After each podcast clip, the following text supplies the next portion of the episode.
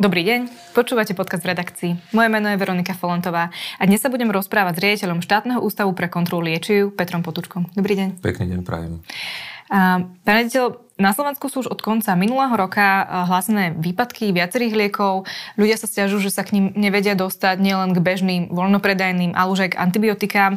A čím sú spôsobené tieto nedostatky?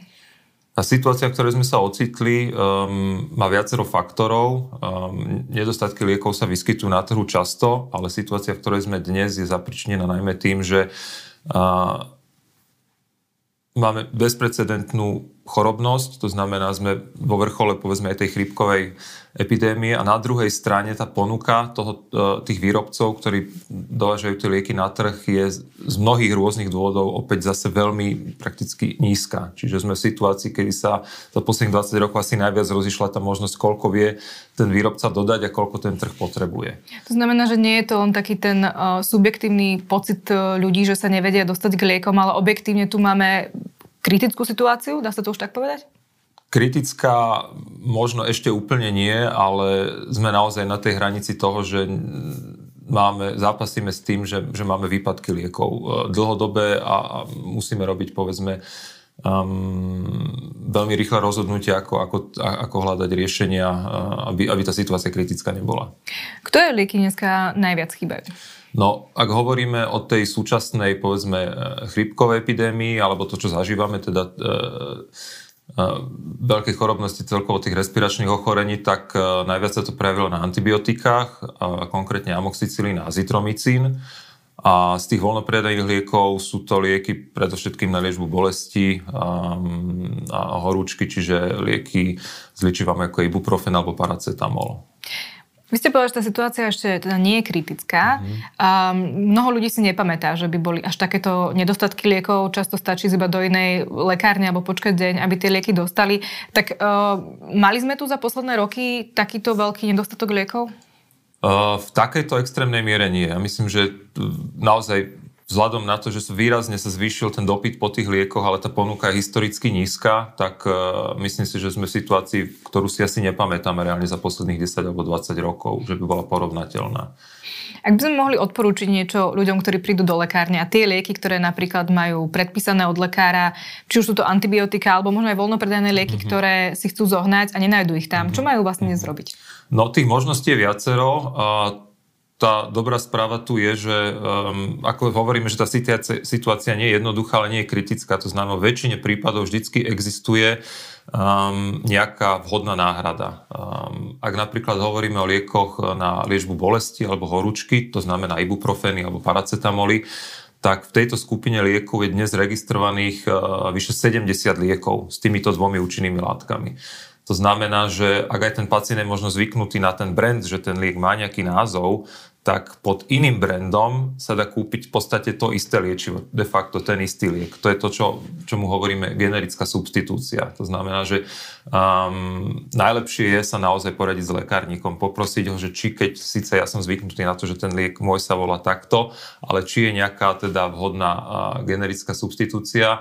A vo väčšine prípadov aj z z tých informácií, ktoré my máme, tak uh, už len tým, aký počet ich je registrovaný, uh, tak až na výnimočné situácie, možno ak, ak nehovoríme o nejakých okrajových častiach, kde povedzme problematické zásobovanie, um, tak v podstate z obidvoch tých skupín by mali byť uh, tie možnosti dostupné, pretože je tam naozaj registrovaných veľa liekov. Jedna vec sú možno voľnopredajné lieky, ano. Kde sú ľudia aj viac asi naučení si zobrať možno iný typ mm-hmm. lieku s rovnakou mm-hmm. účinnou látkou. Mm-hmm. Možno to inak vnímajú, ak sú to antibiotika, mm-hmm. ktoré im predpíše lekár. Mm-hmm. Aj v takom prípade sa môžu um, dohovoriť alebo poradiť s tým lekárnikom, ktorý im poradí vlastne Inú, inú značku, iný názov antibiotika a je to v poriadku? Presne takisto. Čiže na, na tých antibiotikách takisto funguje tá generická substitúcia, lebo oni tiež obsahujú účinné látky, liečivá, ktoré sme zvyknutí kupovať pod nejakým obchodným názvom, pod nejakým brandom. Ale povedzme, v tej skupine liekov s obsahom amoxicilínu máme dnes desať liekov. To znamená, že ak ja som síce zvyknutý užívať ten liek pod týmto názvom, tak rovnako účinný je s tým amoxicilínom aj iný liek. Čiže tá generická substitúcia tam funguje takým istým spôsobom. Um, vy ste spomenuli možno tie okrajové časti, kde môže byť mm-hmm. uh, horšia logistika. Sú dnes regionálne rozdiely, sú regióny, kde tie lieky sú možno ešte viac nedostupné a tam, sú, tam je už reálny problém, aby sa ľudia k tým liekom dostali? Myslím si, že aj z tých informácií, ktoré povedzme máme od Slovenskej lekárnickej komory, uh, tak v tejto konkrétnej situácii, kde máme obmedzené dodávky, aby sme nehovorili naozaj o nedostupnosti liekov, lebo nie je to až také kritické, ale máme obmedzené dodávky tých uh, antibiotík a povedzme liekov na bolesť a horúčku, tak rýchlejšie sa to prejaví v tých regiónoch, kde sú malé lekárne, ktoré nemôžu mať až také veľké skladové zásoby. Hej, čiže um, povedzme, že je tam menší dopyt a ten lekárnik naozaj musí veľmi, veľmi citlivo zvažovať, čo objedná a koľko toho objedná. Um, ale zase distribučné spoločnosti majú pokryté celé Slovensko, ich viacero, čiže možno je to skôr otázka ako keby toho Toho, toho čakania alebo toho zvažovania, že či teda idem um, povedzme do väčšieho mesta, kde, kde tých lekární viac a, a tá distribúcia, ale akože nemyslím, nie sú to také dramatické rozdiely, že by sme hovorili o regionálnych rozdieloch. V tomto prípade nie. Boli napríklad situácii, keď uh, sme mali, keď sa otvoril ten vojnový konflikt na Ukrajine a vznikali liekové zbierky, respektíve um, prichádzali ku nám Ukrajinci a práve v nejakých regiónoch je ako postupovala tá migračná vlna, tak bol zvýšený dopyt. Hej. Čiže vtedy vznikol napríklad, akože výrazne bolo vidno, že východ je na tom horšie ako západ napríklad, ale v tejto situácii nie sme tak, že by sme povedali, že teraz určite tieto lieky v Bratislave sú a v Košiciach nie. Mm-hmm. Um... My vlastne nasledujúce týždne očakávame možno druhý vrchol epidémie respiračných chorôb. Ako sa to prejaví na tých liekoch? Um, tá situácia nebude určite horšie, ako je teraz, ale samozrejme, že je veľmi ťažké niečo slúbiť alebo povedať, pretože sme v situácii, kedy ono to tak vyzerá, že to vzniklo teraz, ale v podstate o tých výpadkoch a nedostatkoch liekov hovoríme už od augusta. Respektíve, čím chcem povedať, že sledujeme tú situáciu, monitorujeme ju jednak na Slovensku a snažíme sa popísať príčiny, ktoré ju spôsobujú všeobecne a nájsť riešenia. A možno dobrá správa je, že tá situácia, to je dôležité povedať, sa netýka iba Slovenska, že sa týka celej Európy, je prakticky identická vo všetkých krajinách. Samozrejme, že tá miera nedostupnosti alebo výpadku liekov môže byť rozdielna, ale všetky krajiny momentálne v Európe a v zásade v celom svete riešia podobný problém nedostatku alebo výpadku antibiotík a, a, a liekov na horúčky a bolesť.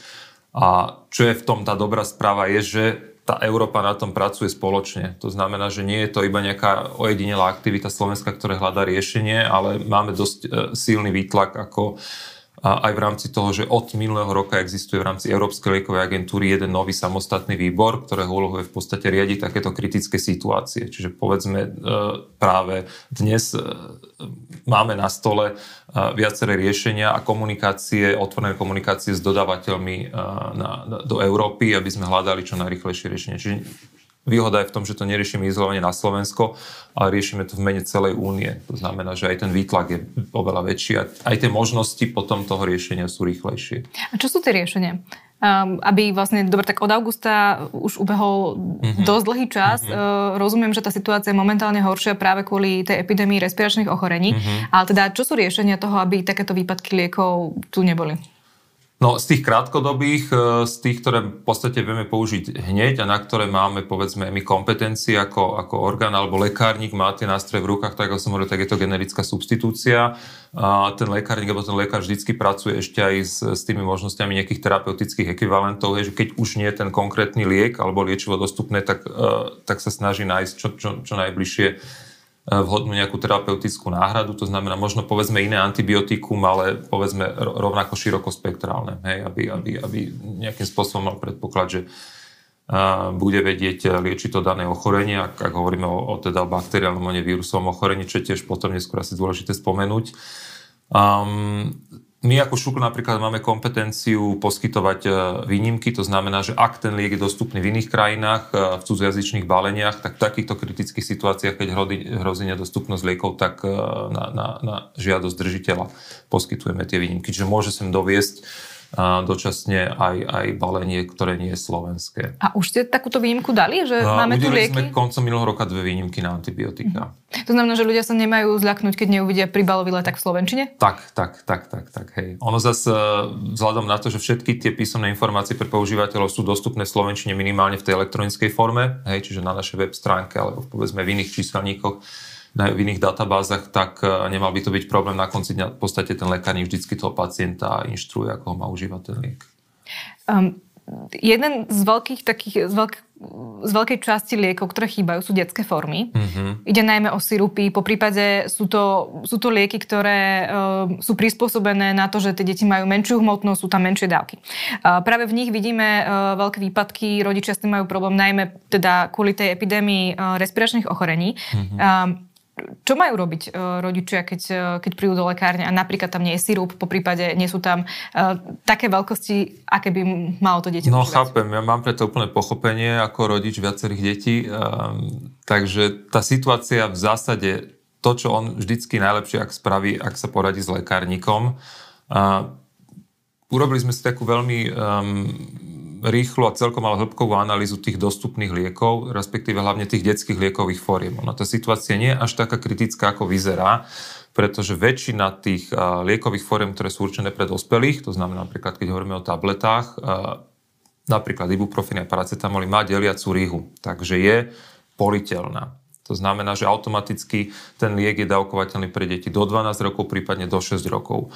Potom sú tam aj takéto akože tuhé liekové formy na prehltanie, ktoré sú aj od troch rokov. Čiže vyzerá to trošku horšie, ako to v skutočnosti je. A rozumiem tomu, že mnohí rodičia by radi dávali svojim deťom sirup, um, ale fakt je ten, že pokiaľ to dieťa má minimálne tri roky alebo viac, tak sú dostupné iné liekové formy. Takže je to možno aj, nechcel by som povedať apel, ale je to odporúčanie pre tých rodičov, že naozaj sa nemusia bať, že minimálne od tej vekovej kategórie troch rokov sú dostupné iné liekové formy a ak, ak chceme byť solidárni, tak potom možno nechajme tie sirupy alebo naozaj tie liekové formy, ktoré sú fakt určené iba vyslovene od tých, pre tie deti od tých troch mesiacov, aby ich nechali v tejto vekovej tejto vekovej kategórii. Čiže je to, ja viem, že sa to ľahko povie, viem, že tí rodičia majú svoje deti na, na, na niečo naučené, ale v tej situácii, v akej sme, tak naozaj tam ešte stále pripadajú do úvahy aj iné alternatívy, minimálne pre tie deti od troch rokov.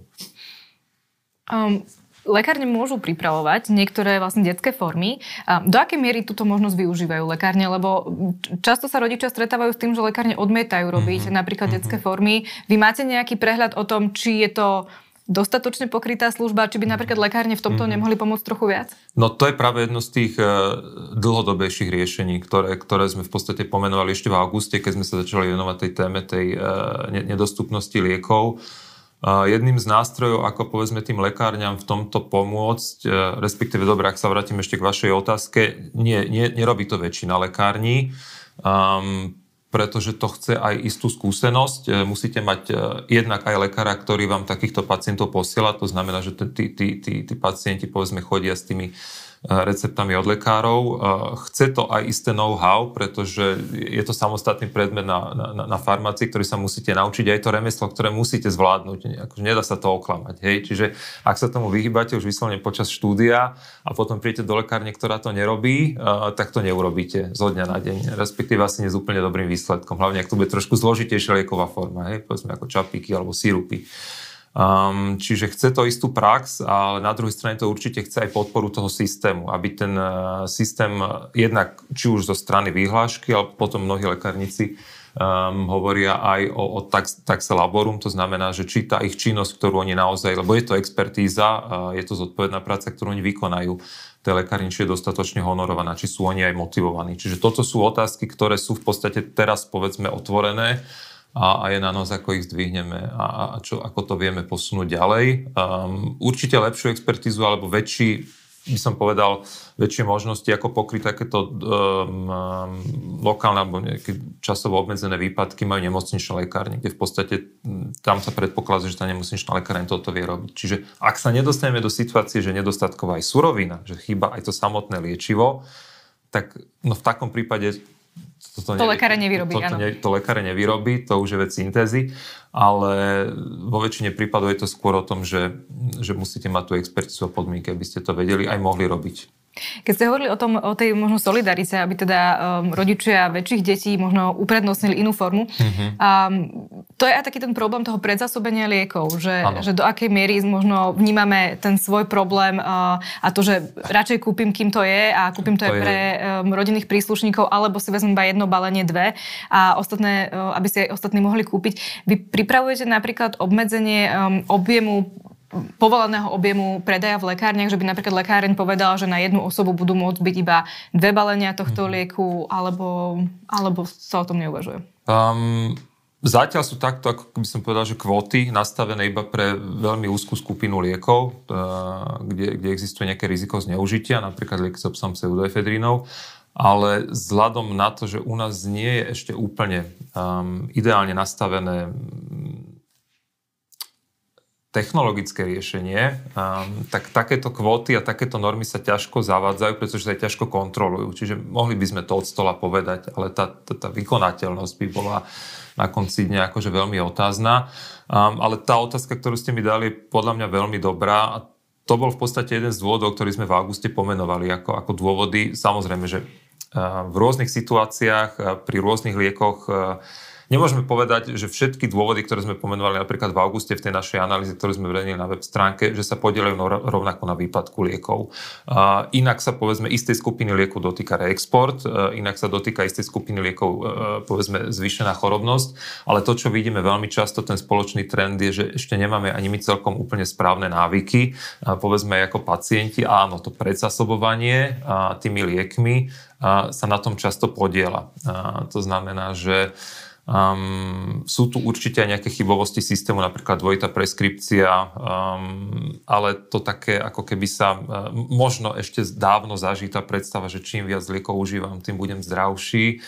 Um, hovorím o tom veľmi otvorene, nehovorím, že sa to týka všetkých ľudí, ale myslím si, že aj my ako pacienti z hľadiska tej racionálnej farmakoterapie uh, sa niekedy na tie lieky alebo na to množstvo, ktoré máme doma, spoliehame príliš. A vidíme to napríklad spätne podľa toho, koľko liekov my ako štátny ústav likvidujeme. To znamená, to nepoužité, množstvo nepoužitých liekov, ktoré tí pacienti, obyvateľia vracajú do lekárni, sa každoročne zvyšuje. V roku dvetisícdvadsaťdva, minulý rok, to bolo, um, to bolo niekoľko tón. To znamená, um, že či, či, zbytočne či... nakupujeme veľa liekov a chceme ich mať doma, pre istotu. Tak, tak, tak. tak. Uh, určite sa na tom podieľa aj to správanie toho pacienta. No, ak sú to voľnopredajné lieky, určite.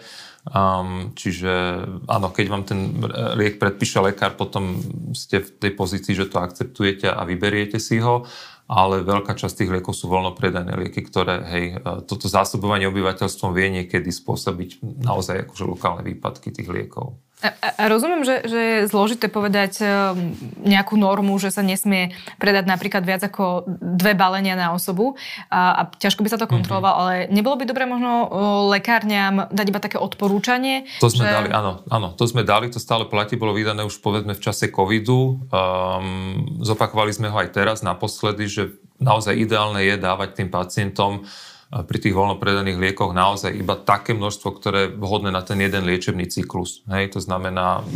To znamená, že napríklad, že pri kvapkách do nosa, ktoré sú odporúčané na sedem dní, im nepredáme dve balenia, ale iba jedno? Presne tak, presne tak, presne tak. Mhm.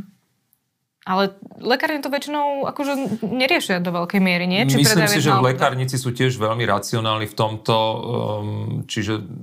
pokiaľ naozaj sú v takej situácii, v akej sú, tak je to v podstate aj ich záujem vyhoviť všetkým zákazníkom. Hej? Čiže nejaký ten racionálny prístup tam vždycky je. Um, ale veľakrát tú situáciu riešim, až keď sme v tej, uh, v tej nedostatkovosti, ale pokiaľ tých liekov je dostatok, uh, ja zase ne, nebudem obmedzovať lekárnikov v ich, uh, v ich uh, dobrom slova zmysle biznise, ale to naozaj na tých pacientoch, aby zvážili, aké zásoby naozaj liekov musia mať doma. Um, a to nehovorím o takých naozaj veľmi už uh, vypuklých uh, anomáliách, ktoré sa tiež vyskytujú u nás na trhu, a to je napríklad preventívne užívanie antibiotík. Uh, že idem na dovolenku, tak si nejakým spôsobom zoženiem recept a beriem si antibiotika.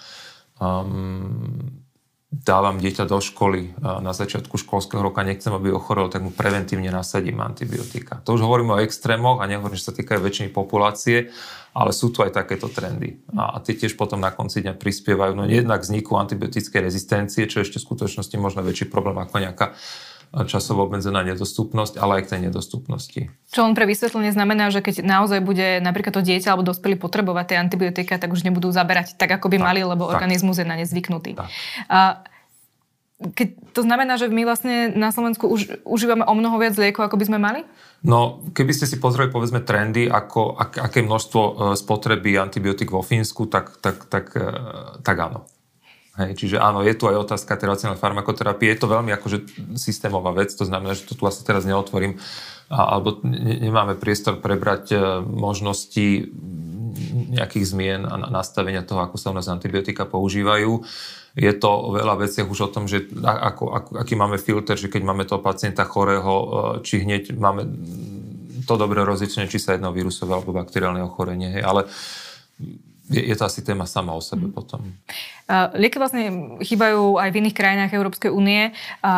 Dá sa dnes povedať, dokedy by mohol byť ten problém vyriešený? Kedy by reálne nemal byť už žiadny problém s nedostupnosťou liekov? Rád by som vám slúbil nejaký dobrý dátum. A tá prognoza je v zásade um, optimistická, pokiaľ nás nezaskočí um, dramatická epidemiologická situácia, a tak v priebehu februára, marca by sa tá situácia mala zlepšovať, pretože napríklad aj prostredníctvom toho výboru, ktorý som spomínal, ktorý bol zriadený a dal v podstate Európskej liekovej agentúre rozšírený mandát, tak máme aj my minimálne cez Európsku liekovú agentúru, v ktorej sme zastúpení každý členský štát, silnejšie vyjednávacie pozície z hľadiska toho, ako vieme monitorovať ten, to množstvo tých, tých liekov, ako ich vieme aj nejakým spôsobom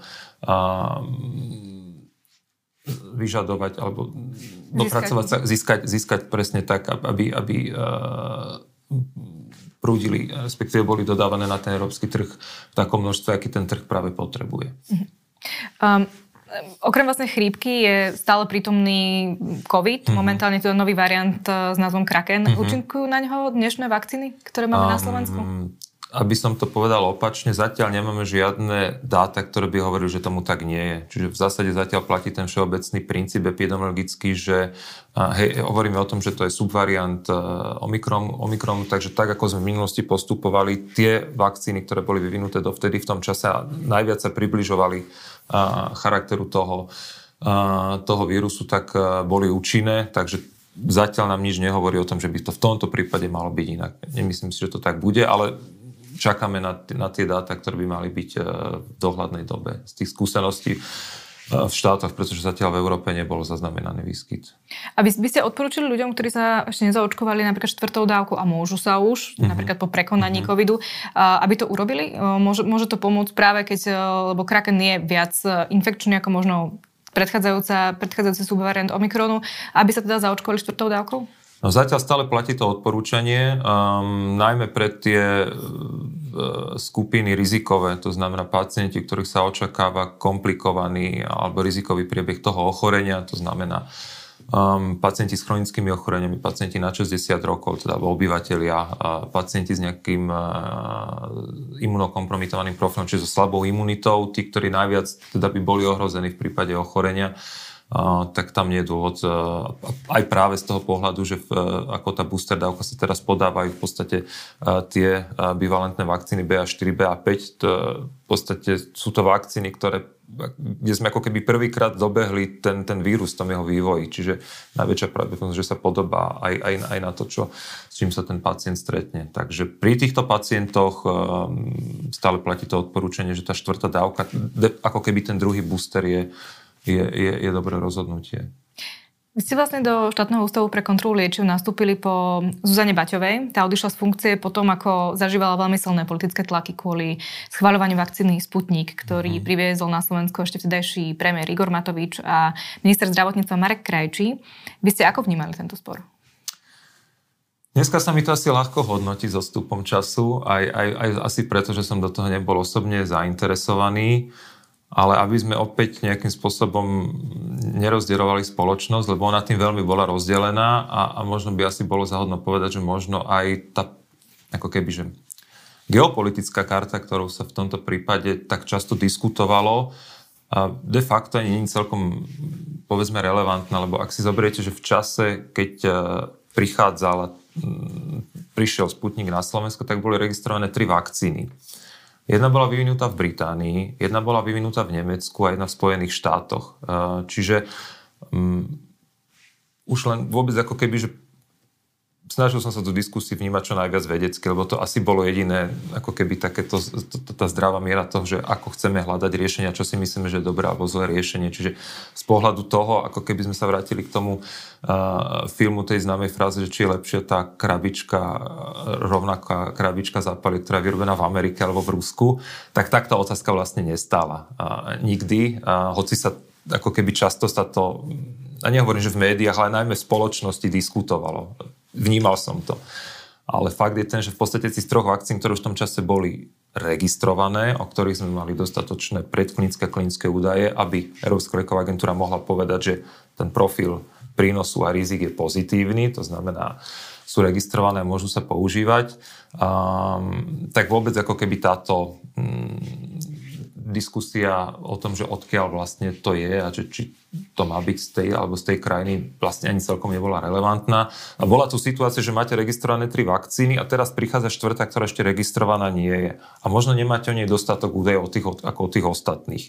Čiže z môjho pohľadu jediné, ani nie je možné, ale skutočne možné riešenie z hľadiska legislatívy aj tak je iba požiadať o registráciu, pretože ten Um, legislatívny uh, zámer, respektíve celé to prostredie nastavené, takže všetky lieky, ktoré sú vyrábané modernými technológiami, vrátane týchto vakcín, nemajú inú cestu ako európsku centralizovanú procedúru. Čiže vy ste sa ani, aj ako keby diskusia, že či to môže byť registrované na Slovensku, ani nie, možno zaznela niekde, už tiež sa mi to ťažko odnúti späť, ale v podstate tá jediná správna cesta je, že áno, každá vakcína vrátane Sputnika patrí ako žiadosť nájmu, kde na konci dňa v podstate aj skončila.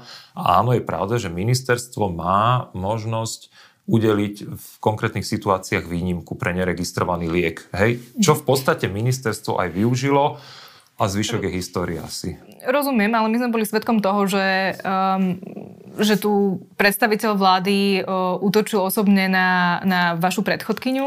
A uh, Keď ste vy dostali tú ponuku, tak ste na, aj na základe tejto skúsenosti nezvažovali, či to zobrať, či nie. Vy sa neobávate toho, že, že možno uh, tu príde obdobná situácia a vlastne budete pod takýmto politickým tlakom, po prípade pri tom, ako na tlačovej besede niekoľko desiatok krát povedia vaše okay, meno ako, ako toho vinného? No, áno, tak aby sme to dali na pravú mieru, to neznamená, že ja sa teraz, hej, že, že nejakým spôsobom by som hodnotil tú situáciu alebo tú komunikáciu v tom čase ako, ako vhodnú a ideálnu. Ale asi mi ani nenáleží sa k tomu nejakým spôsobom vyjadrovať. Než skôr o to vaše rozhodovanie, že či to vstupovalo do toho, či to vezmete, či... No áno, tak je to riziko povolania.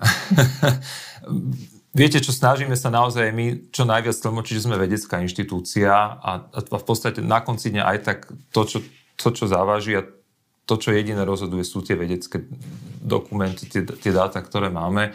Čiže akékoľvek politizovanie okolo tohto je nešťastné, áno.